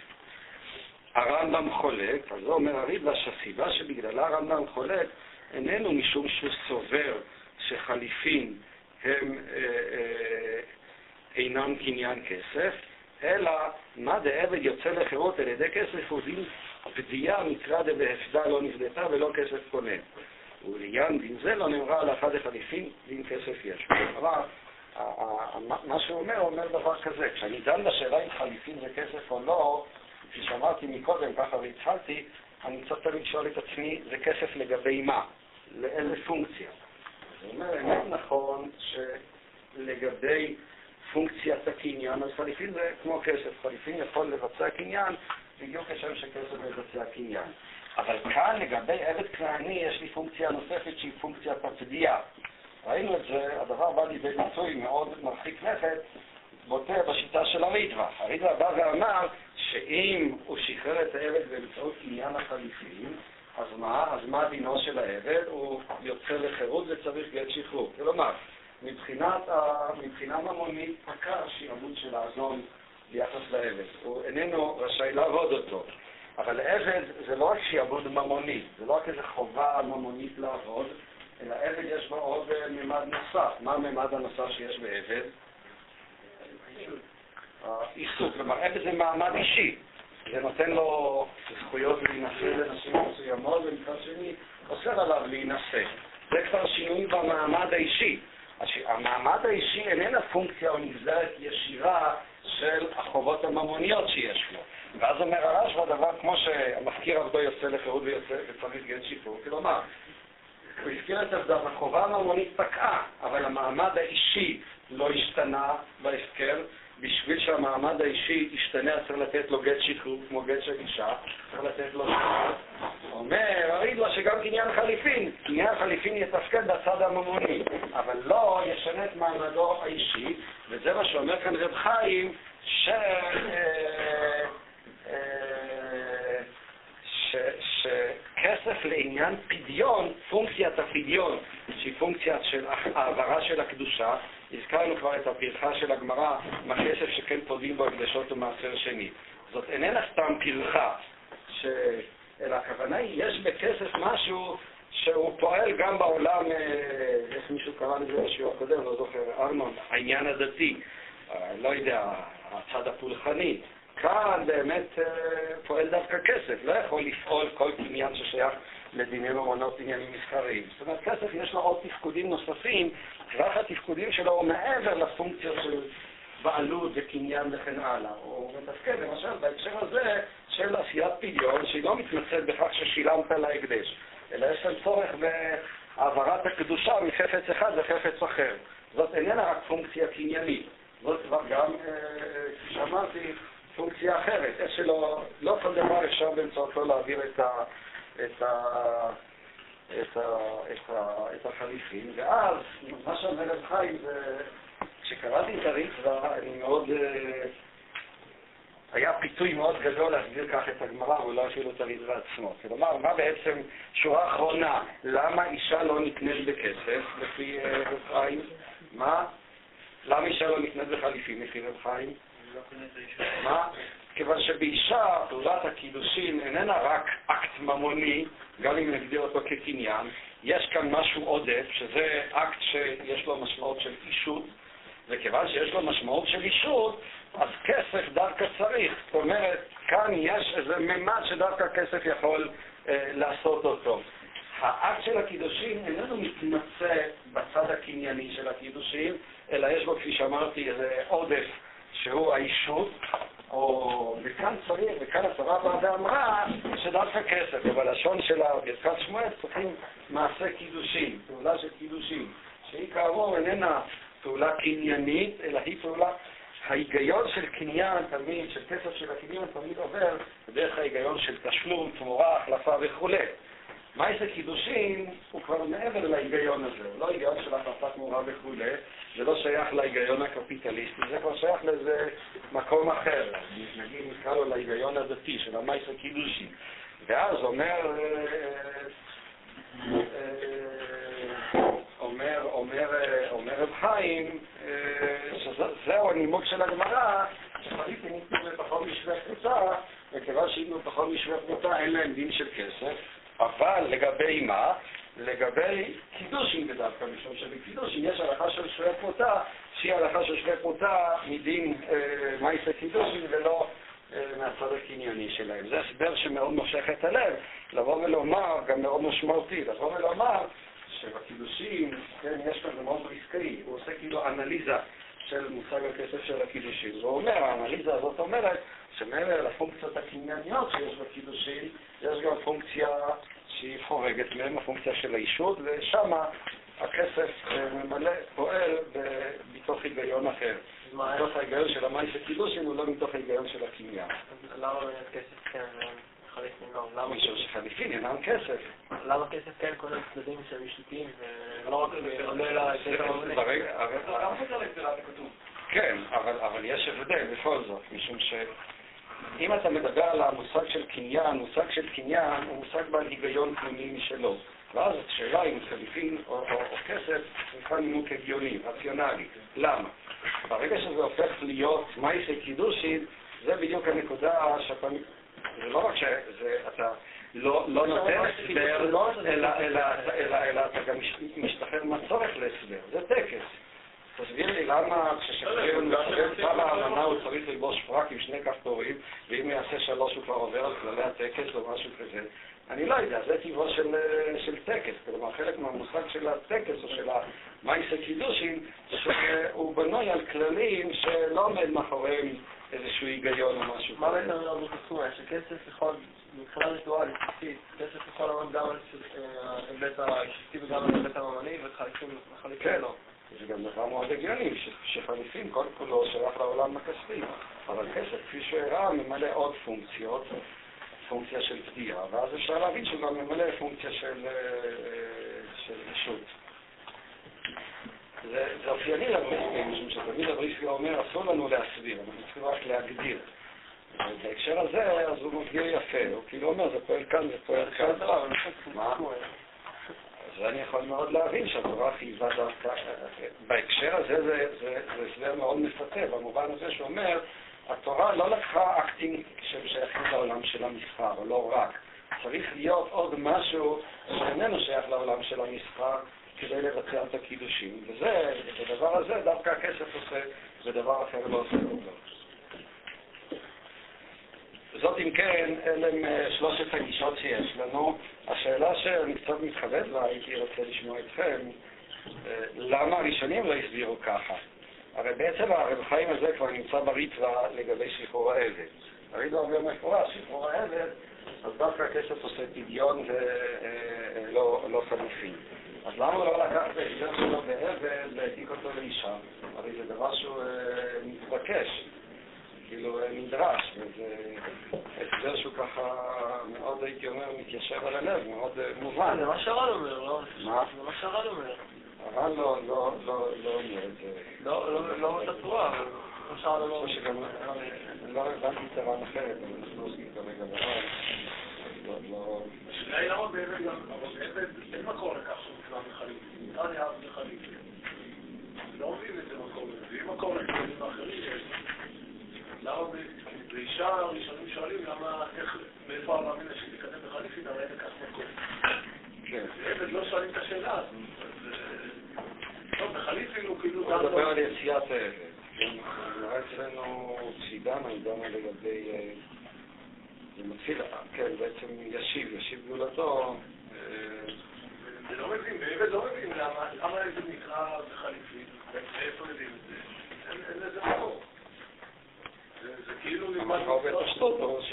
זה קניין, כמו כל קניין, אז אין סיבה שזה לא יקנה.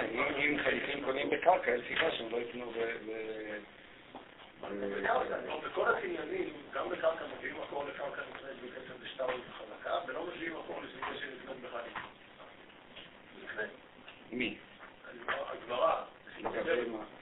לגבי עבד. אני חושב שגם לגבי קרקע, אז אני אומר, משום שבפשטות זה נתפס לו, לגבי קרקע כן יש את הפסוקים שם ברות. אבל לגבי עבד, יכול להיות שזה נתפס משום מה, אבל ימי קרקעות וכן הלאה. אין כאן קושי. מה הייתם אומרים? איך הייתם מסבירים את זה? הגמרא תמיד מתרגמת את העניין לאיזשהו סוג של הנאה. תמיד משהו מגיע לידי האיש. דווקא כאילו, יותר שעשו לנו. אם זה היה עניין לפי גרייד, אז זה לא מה שהיה כאילו הנאה שבאה לידיה. אתה כאילו רוצה לטעון שיש כאן איזו התנגדות לעצם המושג של מייסה קידושים, לא, הראשונים בעצם לא קיבלו אותו, ותפסו שהמושג של קניין מחפף את, את כל הקידושים. ואני חושב שגם הלשון של הגמרא, אישה פחות משווה אותה לא מקניה, ולא לא מקניה נפשה, לא מלמד רעיון אה, מהסוג של רב חיים, ש... שכאילו לא מקניה, לא מקניה זה, זה, זה אה, משום שיש כאן עוד איזו פונקציה של אישות או משהו כזה, אלא הביטוי לא מקניה, הכוונה היא שהיא לא מקנה, או היא לא מקנה את עצמה, כלומר זה הכל עובד במישור הקנייני. אפילו המילה מקניה היא לא, היא לא, היא לא מסומנת את הדבר הזה.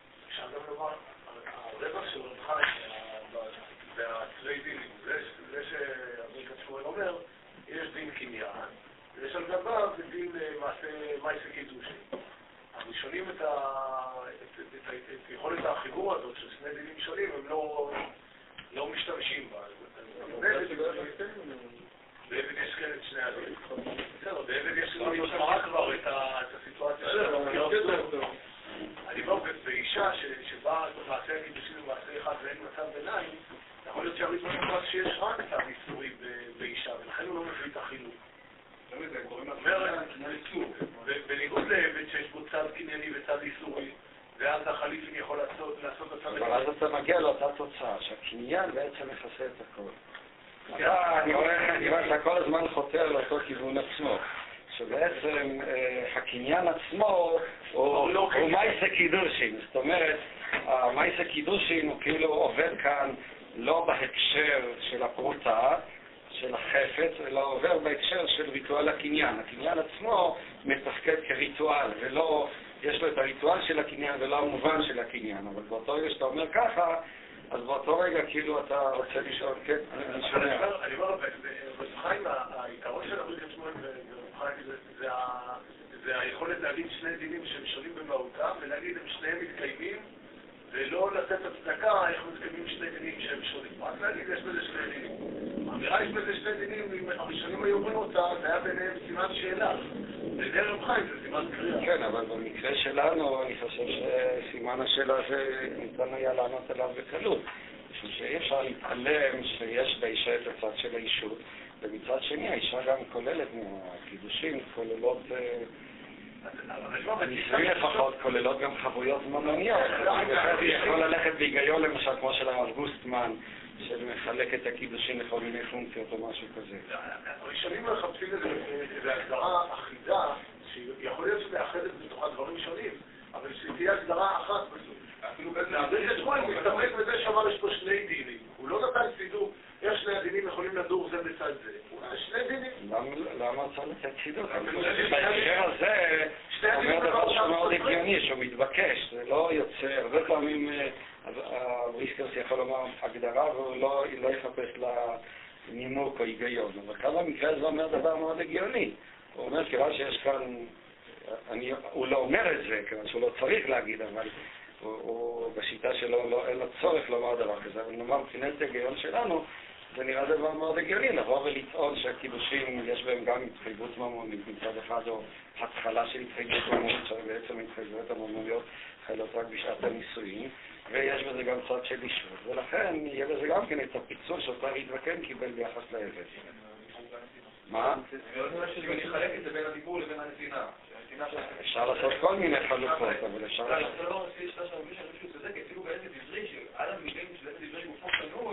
לא אז הרמב"ן ודיימי ילכו ויגידו, גופו קנוי קניין איסור. זאת אומרת, ייקחו את המילה של הקניין, ולא יגידו קנוי ויש איזה צווי דין בקניין שלו. אלא ייקחו את זה ויצאו את זה לשם זה משום שהבעיה שלהם שם היא להביא את המילה גופו, זאת הבעיה. אני לא חושב שזה לימוד, שגופו קנוי זה מבטא קניין של אובייקט, קניין בדבר, לכן הם צריכים לבוא ולהפתיע את המונח הזה מפשוטו, כך אני מבין. טוב? ההסבר הזה של ברכת שמואל, אז הוא ברובד המהותי, אבל הוא לא כך מסביר את הגמרא. זה לא נראה שזה המהלך של הגמרא, לא זאת ההבחנה שהיא למה? אני מסכים אני מאוד חדד את זה יותר, אני לא הצלחתי ממש לחדד את זה. הפשט של הגמרא הוא לא הולך בכיוון הזה. זה נראה לי כסיבה העיקרית שבגללה הראשונים לא פירשו את ההסבר הזה. אבל ההסבר הזה הוא נמצא לריבה מתחת הידיים, הוא אומר אותו, זה, מאוד מושך להעביר אותו גם לאישה, בכל זאת לא אמר. השאלה ש... איפה בגמרא אתה רואה? אני אמרתי הביטוי מקניה, הוא לא... הוא לא יוצא טוב, אבל... מה? יש משהו באופן, עצם ההנחה של הגמרא, שאת קנייני האישה אנחנו צריכים ללמוד מהתורה, זה לא משהו שיכול להיות... הרי היינו יכולים לחדש דין בקניין אישה, להגיד שאישה נקנית בחליפים. חכמים היו יכולים לסלול דבר כזה. אולי עצם הניסיון ללמוד את קנייני האישה מהתורה, זה מצביע דווקא על הצד על הצד הדתי פה, על הצד האיסורי, זה לא משהו שהוא מתקיים בין... זה לחזק את רב חיים. את הכיוון של.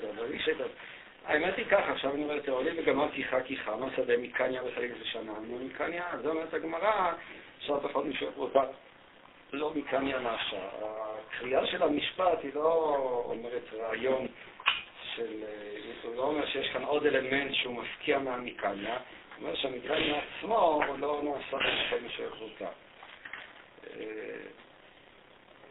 נאמר, מבחינת האינטואיציה של הגמרא, נקרא לזה האופן שבו ההקשר של הגמרא, הראש של הגמרא, ברור שהראשונים אה, אה, קוראים את זה יותר צמוד למה שכתוב מבן חיים. לא הלשון אולי סובלת, ובוודאי שיש בזה אה, היגיון. טוב, מה שאני רוצה לסיים כאן, יש כמובן עוד להרחיב את הדיבור, אבל זה עוד שתי הלכות. שהראשונים חידשו אותה והאחרונים דנו בהם, אני פשוט, אה, אני מבין שחלקנו כבר עסקתם, אז גם לא להאריך יותר מדי, אבל אה, אי אפשר לעבור על הסוגיה הזאת בלי להזכיר אותה, זה הרי אה, בישיבות זה הדבר שעוסקים בו בדברות האחרונים. חידוש אחד הוא החידוש של הפוספוט ריד, והחידוש השני הוא חידוש של הרשב"א. אז נפתח בתוספות ריד, והוא גם כן מופיע בדפים שלפניהם, לפניכם, בגיליון מקורות שהיה כאן. התוספות ריד הוא תמה באמת. למה באמת אם אדם נתן סודר לאשתו, לאישה שיש בה שווה פרוטה, המה אינה מקודשת, ויש כאן שווה פרוטה. והיא רשאית לעסקות, כלומר ההלכה, לפי דעת התוספות ריד, שאומנם המנהג הוא שחליפין זה תהיה על מנת להקנות שמחזירים את הסודר אחרי הקניין, אבל בכל זאת, מעיקר הדין, אם הקונה יתעקש וירצה להשאיר את הסודר אצלו, אז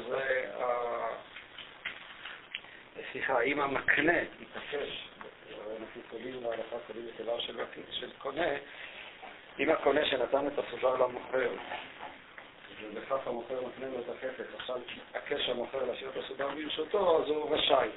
והקונה לא יכול לעקוף את המקנה, להחזיר לו את החפץ. אם כן, שואל, התוספות למה באמת אם כן אה, אי אפשר יהיה לקנות בסודר פחות, אה, בסודר יותר משווה פרוטה? לכן הוא אומר חידוש, חידוש אה, די מרחיק לכת, הראשונים חולקים עליו, חוץ מהר"ן שנראה, הר"ן בנדרים דף מ"ט עמוד א', שגם אותו הופיע גם כן במראה מקומות, ואני גם כן מקווה שראיתם אותו, הוא אומר שבאמת חליפים ביותר משווה פרוטה יקנו. במה דברים אמורים?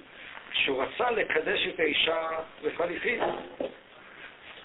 במקרה כזה, שנתן לה, אה, אה, נראה לי לומר שאם בזה הסודר לבד מתרצת לו לקדשה, אף על פי שהזכיר לה שם חליפין מקודשת היא.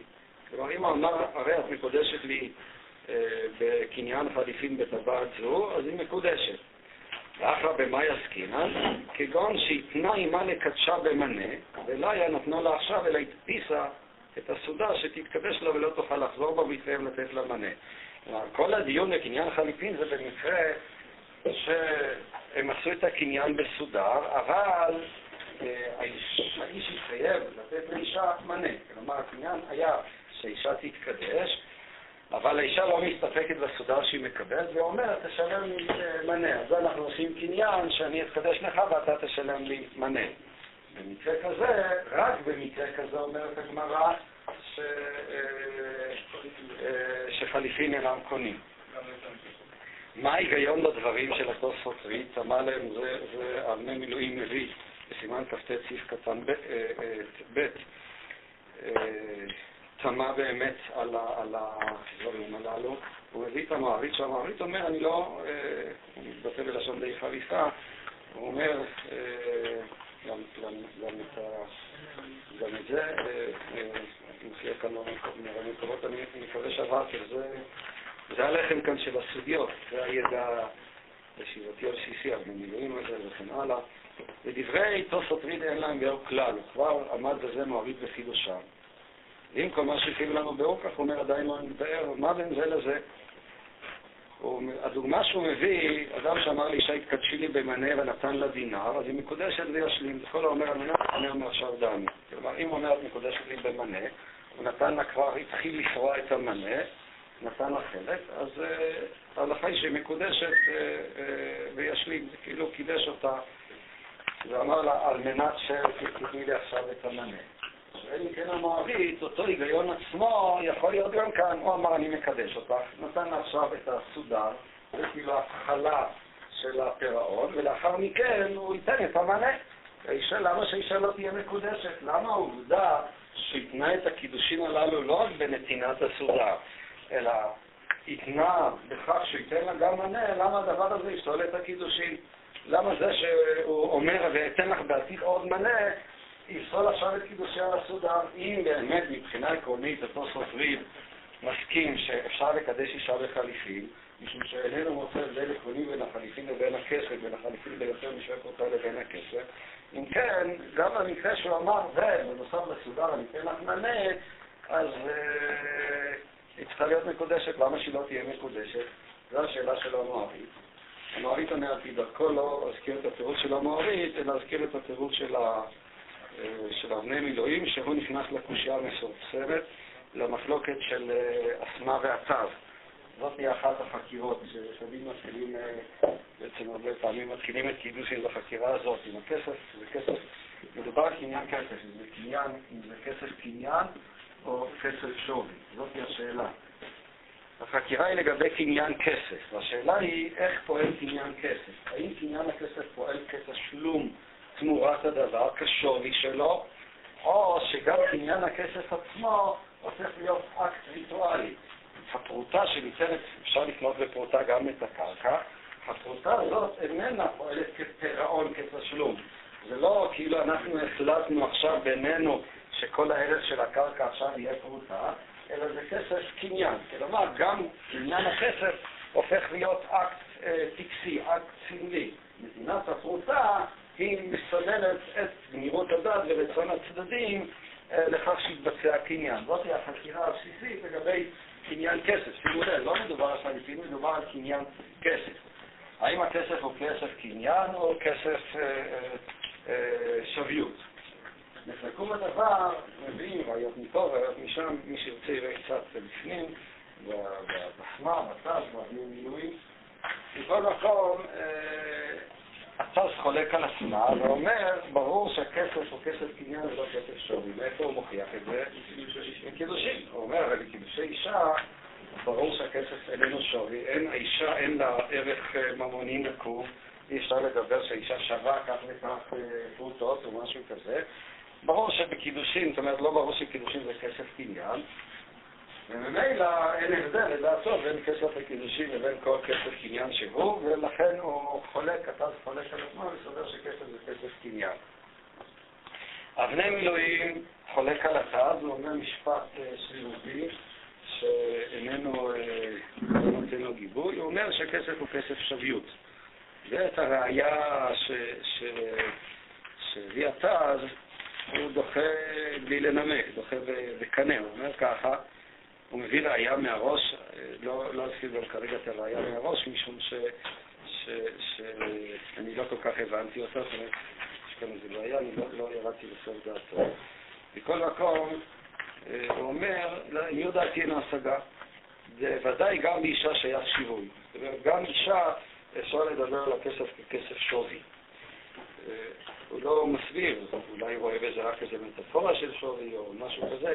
מכל מקום, דעתו שכסף שיווי, ולפי זה הוא נותן הסבר יפה לתוספות ריק. הוא רוצה לטעון שיש הבדל בין שני סוגי הקניין של החליפין. קניין אחד, שמה שהוא נותן זה רק סודר, קניין ב' זה שהוא נותן סודר ומבטיח, גם מתחייב גם לתת את המנה.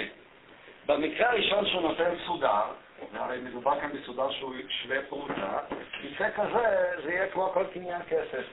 הסודר הוא למעשה יכול למלא את הפונקציה של נתינת השווי לאישה, וממילא האישה תהיה מקודשת בשווי שלה. זה במקרה של, של, של, של שנותן סודר. אבל אם הוא נותן סודר ועוד, הוא אומר אני אתן מנה, והסודר הזה אומר, אבני אה, מילואיף הוא לא חלק מהפירעון. הרי הסכמה זה לא שהוא אמר אני אתן לך מנה, עכשיו בואו אני מתחיל לשלם לך את המנה בסודר. הרי הוא נותן לה מנה נוסף לאותו סודר. זה לא דומה למקרה של אמר התקדשי למדינה ונתן לה מנה, שאז הנתינה של המנה יצאה לך הפירעון. במקרה כזה ודאי שהסודר לא משמש כחלק מפירעון הדבר, משום שאיננו, הפירעון הוא במנה, אלא הסודר הזה באמת פועל גם כקניין, כאקט קנייני, לא כתשלום הפירעון. כיוון שקניין כסף הוא דווקא קניין של שווי, אז יש כאן, לפי דעתו, זה הפרדוקס שאנחנו מגיעים כאן, האישה נקנית דווקא בכסף שווי, אבל בכסף קניין האישה לא תיכנס. זאת אומרת, הקניין של האישה, בצד אחד זה גורר אותנו דווקא, יש גם, גם כאן איזה משהו מאוד מפתה בדברים של אבני מילואים, משום שזה מחזיר אותנו לדברים של הריטווה, של הרמב"ן, שאומרים שצריכים כסף וכסף במובן המלא של הכסף, כלומר תשלום תמורה, לא אקט סמלי, יש בזה גם כן משמעות, אלא דווקא תשלום, צריך לשלם. ברגע שהקניין סמלי לא יעזור, הרי במובן מסוים זה מה שרצינו להסביר, ההבדל באמת בין כסף לחליפין לפי הראשונים, שצריכים כסף, כסף במובן שצריך לשלם תמורה.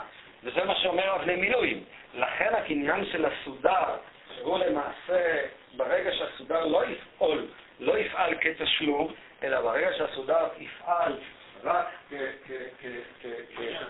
כקניין, אז הקידושין אה, ייפסלו. שימו לב, יש כאן עוקץ גם בדברים של אבני מילואים, בכך שהוא קובע כלל אה, הפוך. אנחנו כל הזמן מתקשים בשאלה של השווי ונוטים לבוא ולומר שהקידושים זה קניין סמלי. זה מה יעשה קניין, כמו שאמר רב ריסקר. ואצל אבני מילואים זה מתהפך על פניו. זה דווקא צריך לעבור שווי, דווקא תשלום. ברגע שהכסף הזה לא יינתן כתשלום, באותו רגע זה כבר מהווה סיבה לפסול את הקניין. זה מה? השווי הוא הסמליות בעניין. בלי השווי אין לך את הסמליות. למה? איך אתה... איך אתה מבין את זה? חלק מה... מה שהרב אומר, קצת... הרב אומר צריך להיות קניין מוחלט, ממשי... כן, אני אומר, אז הקניין הזה... טוב, זה כבר הרדוקציות הנוספות שדיברנו עליהן. זה ההסבר של אבני מילואים. מה שאני רוצה להעיר על אבני מילואים, ואחר כך לומר בקצרה את הרשב"א, בזה נסגור את העניין. לפי דעתי, הלשון של התוספות ריד מלמדת כאן רעיון שונה. רעיון שלמעשה לא יחייב אותנו אה, לקלוט את השאלה אה, אה, של התוספות ריד בחקירה עם כסף קניין או כסף שביות. אני אומר, אלה אבני היסוד של הלמדנות הישיבתית בעניין הזה. סביב זה כל ה... זה מאוד מעניין את זה, משום שזה לא רק שאלות משפטיות פורמליסטיות, זה שאלות ש... שאלות של מהות שנוגעות גם לקידושין, אבל מעבר לזה הייתי אומר נוגעות גם לתפיסה של איך, איך, של הפעולה של התורה, איך, איך ההלכות של התורה פועלות. ומבחינה זאת זה מאוד, אה, מאוד עמוק, מאוד מרתק מה שאומר כאן מתאר. מכל הכל, לפי דעתי, לא צריך לקלוט את כל העניין בשאלה של כסף קניין וכסף אה, אה, אה, שוויות. הרעיון שכתב התוספות ריד הוא רעיון אחר. הוא רעיון, הרעיון בעצם, אתה רואה את זה מפורש בלשונו. אומר שיש הבדל בין מקרה שהוא קידש את האישה בחליפין, לבין מקרה שהוא אמר, הלשון שלו, אני אקדש אותך במנה, ועכשיו אני עושה קניין חליפין כדי אה, אה, לעשות את, שלא אוכל לחזור, כדי לעשות את העסקה. מה אני מתכוון לומר? חליפין יכול, כבר הזכרנו שבעצם קניין החליפין הוא קניין של לקיים דבר. ההיגיון של קניין החליפין, שאני נותן למישהו חפץ, החפץ הזה יוצר חבות, וברגע שמישהו מקבל ממני כסף הוא משתעבד. נוצר כאן שיעבוד שלו עליי, נוצרה כאן חבות. עכשיו, מה תוכנה של אותה חבות? זה, אנחנו קובעים בינינו את תנאי העסקה. מה שקבענו בינינו כעסקה, זה יוצא קניין החליפין. זה המושג של לקיים דבר. לכן, כמו שהזכרתי, קניין החליפין, טווח התכולה שלו הוא יותר מכל הקניינים כולם. גם דברים שכסף רגיל לא יכול היה לקנות, כגון קניין, אמרתי, אה, קניין שהיה מוגדר כקניין דברים, עסקאות כמו של התחייבות לחלוק את הקרקע במובן מסוים, או מתנה שאומר חינם להיות שומר שכר, שהם לכאורה, זה לא אובייקטים שנקנים, אלא זה עסקה שעשינו בינינו לעשות או, או להימנע ממשהו, ואנחנו רוצים לעגן את הדבר הזה לפי תוספת משפטי מחייב, התשובה, התרופה לדבר, היא בעצם קניין הסודר, אבל אי אפשר לעשות קניינים כאלה בדרך כלל באמצעות הכסף. כסף מחייב אובייקט נקנה, מה שאין כן בקניין סודר, וזה נובע מהרעיון שנוצר כאן שיעבוד משרה בנפשי, ולאחר מכן, תוכנו של השיעבוד נקבע בינינו. אם כן, לפי דעתי מה שאומר התוספות ריד אומר דבר מאוד הגיוני, הוא אומר ככה, אנחנו עשינו חרות. אם קבענו שהחרות הזאת, השיעבוד הזה, הנתינה של הסודר תקנה לי את האישה, תקדש את האישה, זה לדעתו מועיל גם כמו קניין כסף. כמו שבקניין כסף אני נותן כסף, זה מועיל. אם, אם, אם הוא קנה את האישה בחליפין, בסודר, זה מועיל. הוא אומר, הרי שהיא נקנית לא בסודר, מה היא נקנית לא בסודר? זה לא משנה מה זה חרות. החרות עצמה, תוכנה של החרות, פירושה שהסודר עכשיו קונה את האישה. זה יועיל כמו כסף. אבל במקרה של המנה הם עשו עסקה אחרת. הם לא עשו עסקה של קניית האישה, הם עשו עסקה שהיא אומרת אה, שהיא תתקדש תמורת המנה, ועל ההתחייבות הזאת שהיא תתקדש תמורת המנה, על זה הם עשו עכשיו את הקניין. זה הופך להיות עסקה מחייבת במובן הזה שהאישה הופכת להיות שלו, והוא חייב לתת לה את המנה. לכן, הכסף של הקידושין איננו הסודר. הסודר זה התחייבות על פעולת הקידושין.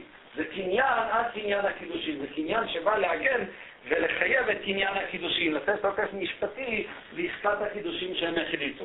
אבל אז אומר המוערית, אומר התוספות בטוב הוא אומר, המנה אין כאן, אבל כסף הקידושין עדיין לא ניתן, ואם כסף הקידושין עדיין לא ניתן, אז קניין הסודר לא יכול אה, אה, אה, לקדש את האישה.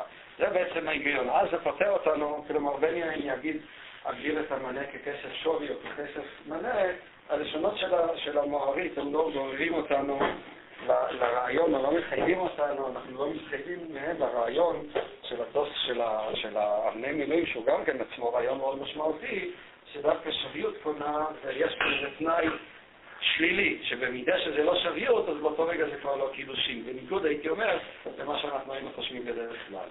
בבקשה, אני...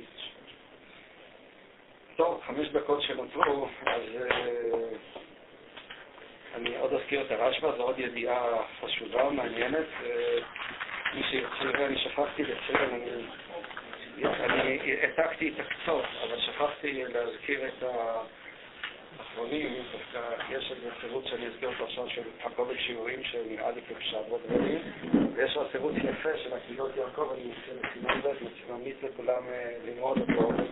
לא בגלל שזה, לעניות דעתי, טוב, לא, זה לא, זה לא, זה לא תירוץ נכון ברשב"א, אבל החקירה עצמה היא חקירה מאוד אה, אה, מעניינת, הביור שלו שם. מכל מקום, הרשב"א חידש לומר, וזה חידוש עוד יותר מרחיק לכת מזה של התוספות ריב, שגם כלי פחות משווה פרוצה יקנה באישה.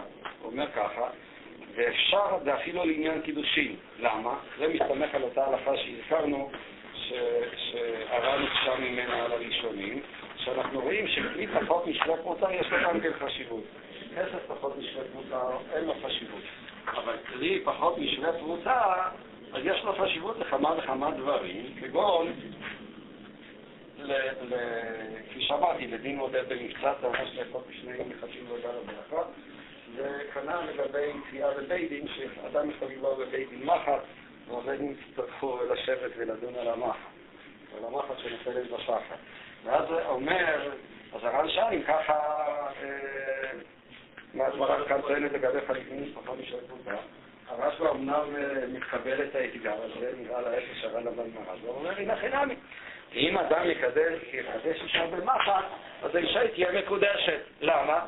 כראשונה, כסף פחות משווה פרוטה לא נקרא כסף, אבל יש לה חשיבות גם שפחות משווה פרוטה, הוא מעלה את זה כאפשרות, ואפשר עוד אפילו לעניין קידוש אם כן, או כמו שקונים בכלי, אף על פי שאין לו שווה פרוטה, ואפשר בקניין משום כסף הוא. אז הוא רוצה לבוא ולטעון, כפי ש... אה, מקודם, אה, אה, כן, רוצה לבוא ולטעון לחדש, זה חידוש מהחידוש נכס, הוא מעלה את זה גם כן רק בלשון של אפשר, שאישה תתקדש בכלי פחות פרוטה. הקצות מיד שואל איזה שאלה הוא שואל, השאלה שמתבקשת. מה אתה רואה בדף ח' שאסור? בעניין צריך רישומה או לא, אז אומרים... אתה חושב שאישה נקנית גם בפחות משווה פרוטה, כי משום דמיקר במדעת? לא, לא, לא, מדובר שם על אישה. זה פירוט של הביתה, לא מאמין. אבל הכל אומרים מהבית על אישה. יש, יש גם קושייה, אם אני מבין נכון, גם קושייה משם, אבל הוא שואל ראשית כל מהסוגיה שלנו. כן, הרי הגמרא אומרת אישה פחות משווה פרוטה לא אשה. כעניין, על מה מדובר כאן? בחליפין. החליפין הם דווקא בכלים. אם כן, יש ראיה מפורשת מהגמרא שכלים פחות משווה פרוטה, אי אפשר לקנות להם אישה, אישה לא ניתן לנפשה ופחות משווה פרוטה, ומדובר כאן על כלי. הרי זה היה כל הנימוק לתפילת החליפין. זאת השאלה מהסוגיה שלנו של הקצות, הוא מביא גם עוד שתי שאלות מסוגיות בהמשך, לא נעמוד עליהן כרגע. מה שאני רוצה לומר, ואני רוצה לי לסיים, מה שאומר אה, בקובץ שיעורים, הרי בכל זאת אומר שהרשב"א לשיטתו, נראה מאוד מתבקש. הרי הרשב"א הסביר שכלי פחות משווה פרוטה לא מועיל, הרשב"א הסביר את זה כנימוק למה? כצירוף של שני גורמים. מה אמר הרשב"א אצלנו בסוגיה? א', שזה כן, שזה קנייה על מנת להקנות, וזה מועיל בפחות משווה פרוטה. כלומר, הסיבה שבגללה נפסלו החליפין הוא צירוף של שני הגורמים. גם שזה קנייה על מנת להקנות, וגם שזה פחות משווה פרוטה. כלומר, אם זה קנייה על מנת להקנות, אז לא קונים כאן בשווי עצמו, אלא קונים בדינם, וכיוון שהדין עצמו הוא דין של פחות משווה פרוטה, אז זה הופך את הקניין לקניין זול שאישה לא נקנית בו. ככה אמר הרשב"א. אם כן אומר אה, אה, רבי חונון, מה אתה מקשה לרשב"א? להפך, הרשב"א לשיטתו. באמת, אם הוא ייתן את הכסף שלו על מנת להקנות את הכלי, אז באמת הקניין הזה יועיל, משום שכלי פחות משווה פרוטה הוא נחשב כדבר חשוב. רק כאן שזה גם על מנת להקנות, כלומר הוא לא קונה כאן בדבר עצמו, בשווי שלו, בחשיבות שלו, אלא הוא קונה כאן בדינם, ובמקרה כזה, כיוון שהקניין הזה פחות משווה פרוטה, אז הקניין של כלי על מנת להקנות, זה הופך את הקניין לקניין לא חשוב. אבל אם ייתן את הכלי בצורה כזאת שהאישה לא תתחייב להחזיר את הכלי, אז באמת, חוזר רשב"א שייתכן לבוא ולומר, זה דבר חידוש מאוד מעניין, מאוד מרחיק לכת, שהאישה היא תתקדש וגם בפחות משני פרוטה. איך זה שגמרא לא תגיד דבר כזה? מה? נראה לי מוזר, שגמרא לא תגיד כאילו דבר. כן, אבל זאת לא שאלה, לא השאלה של הקצות, זו שאלה אחרת על הרשב"א שהוא חש שזה באמת חידוש מרחיק לכת, ולכן אומר את זה בלשון אפשר. העניין הוא שזה מתחייב מתוך ההלכות שלי פחות משני פרוטה.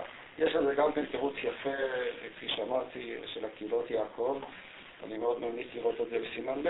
הסיבה שאני ממליץ, כמו שאמרתי, זה לא כתירוץ על הרשב"א, אלא יותר חקירה בדין של ידיד אישה ריבי. טוב, בכך אנחנו כבר סיימנו את הדיון, יש לנו עוד הרבה מה ללמוד, וכל המציאות נוספים. אני חושב שלמדנו פחות או יותר את היסודות הראשונים, נסתכל שוב את ההיגיון של הכלי פחות משווה מותה, שלושת השיטות העיקריות, עם החידושים של התוספות והדיון שיש כאן. שבאמת עיקרו נע כל הזמן סביב השאלה עד כמה יש כאן את המושג של הקניין, עד כמה הקניין הזה זה באמת קניין מסחרי, עד כמה הקניין הזה קניין אה, טקסי, אלה בעצם השאלות שחוזרות אה, ונשמעות בכל מיני וריאציות בסוגיה הזאת של קניין כסף וקידושים. כפי שאמרתי, אה, שיעור הבא נעסוק קצת בשיטת הרמב"ם, ולאחר מכן נעבור לחלק השני של קניין כסף, שיש כאן את המקורות. מי שסיים את העיסוק בסוגיה הזאת אז אה, מוזמן להתחיל ללמוד את הסוגיה הבאה. אני אצלם עוד כמה מאמרים אה, שקשורים לסוגיה הבאה, לא, לא, לא הספקתי היום, אז אה, בלי נגדו בשבוע הבא. אוקיי.